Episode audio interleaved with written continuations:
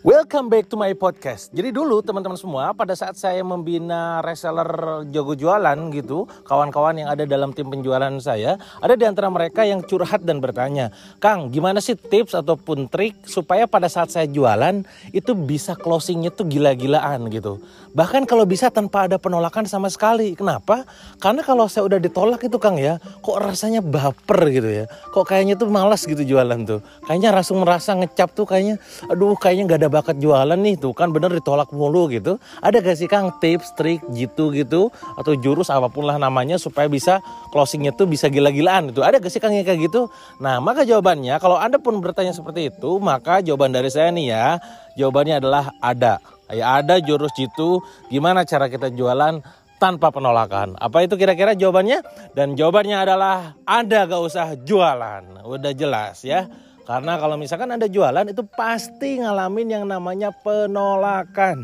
Ya, sejago-jagonya orang yang jago jualan itu pasti ngalamin yang namanya penolakan. Gak mungkin dia jualan tanpa pernah ditolak ya.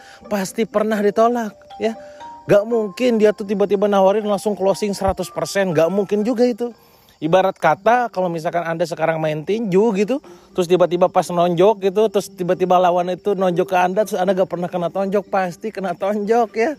Sejago-jagonya Holyfield gitu kan, sejago-jagonya Mike Tyson itu pasti kena tonjok. Lah Anda ini bukan orang yang jago jualan langsung tiba-tiba diutus dari langit gitu.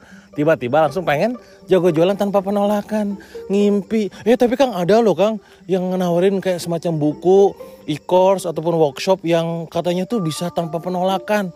Ah itu mah pret, itu mah untuk supaya laku doang buku dan e-course-nya ya.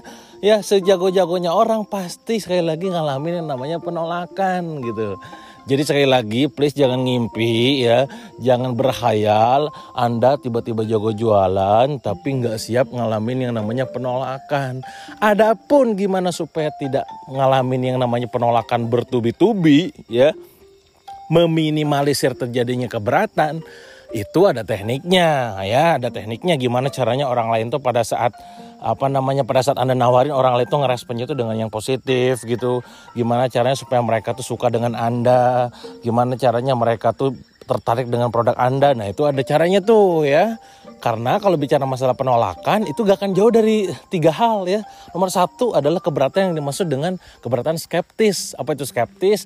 Ketika mereka menawarkan, ketika Anda menawarkan kepada mereka dan mereka itu menolak gara-gara tulisan copywriting Anda, gara-gara caption Anda, gara-gara offer Anda yang kayaknya mustahil ini, kayaknya bullshit ini, pret nih semuanya nih gitu kan. Ah bohong ah gak mungkin ah gitu, gitu kan. Itu yang skeptis. Nah maka yang kayak begini, keberatan yang kayak begini perlu Anda antisipasi terjadinya itu dengan cara apa? Bikin copywriting yang detail ya. Bikin copywriting yang bisa menarik orang lain untuk membeli. Bikin copywriting yang masuk akal. Ojo bullshit, ojo terlalu lebay ya, ojo terlalu bombastis. Ini keberatan yang memang dialami sama mereka yang skeptis. Nah itu supaya tidak terjadi penolakan yang kayak begini, maka sekali apa? bikin copywriting yang yang benar ya. Saya buku banyak tentang copywriting, ebook juga banyak, juga online course banyak. Silakan nanti ada cari sendiri lah tentang copywriting ini ya. Yang kedua, gimana cara mengantisipasi keberatan ataupun penolakan yang terjadi karena orang-orang yang enggan berubah? Apa itu orang-orang yang enggan berubah? Karena sudah loyal dengan brand sebelumnya. Orang yang kayak begini disebut dengan istilah inersia. Bagaimana mereka ditawarin kok kayaknya nggak mau mulu ya gitu kan. Enggak kok aku udah loyal sama produk yang X.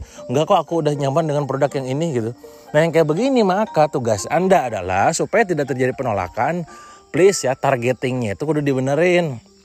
Jangan sampai Anda itu jualan produk ke semua orang. Harus pilih-pilih kudu detail. Ke siapa kira-kira? Nah itu yang harus dibidik gitu ya. Tidak semuanya. Produk kamu untuk siapa? Produk saya target marketnya semuanya. Oh, yang kayak begini yang gak benar nih jamin gak laku pak gitu ya. Nah, itu yang kedua. Gimana tidak terjadi penolakan oleh orang-orang yang tidak diinginkan? Dengan cara apa? Menargetkan kepada orang-orang yang tepat. Jadi anda ilmu tentang targetingnya kudu diasah lagi supaya tidak terjadi penolakan. Nah yang terakhir yang ketiga adalah penolakan karena disebabkan itu udah anak duluan sama Anda ya yang sebutnya itu namanya adalah uh, ini apa namanya reaktan. Apa itu reaktan? Udah ngeliat nama anda di Facebook gitu udah ngeliat nama anda di Instagram udah anak duluan orang tuh. Kok bisa anak duluan? Ya anda tuh nyebelin ya. Pokoknya anda tuh tukang tipu gitu yang promosi lebay gitu kan. Akhirnya ke depannya gak dipercaya lagi ya. Bikin status yang juga nyebelin orang lain gitu. Nah kayak begini-begini yang berat nih. Ente ngomong bener aja jadi salah. Nah yang kayak begini maka solusinya adalah anda please perbaiki citra diri anda. Personal branding brandingnya tuh diperbaikin ya. Jangan pencitraan mulu. Jangan jadi orang yang nyebelin. Jadi orang yang nyenengin ya. Nah yang ini yang harus dilakukan supaya anda tidak ngalamin penolakan yang bersifatnya tuh reaktan. Nah ini adalah tips-tips ataupun jurus-jurus untuk mengantisipasi terjadinya penolakan. Bukan meniadakan penolakan. Kalau ada orang yang misalkan mengasih tahu gimana caranya jualan tanpa penolakan. Itu dijamin jual mimpi doang. Jangan-jangan dia adalah penjual udah yang sesungguhnya. Hati-hati, hati-hati.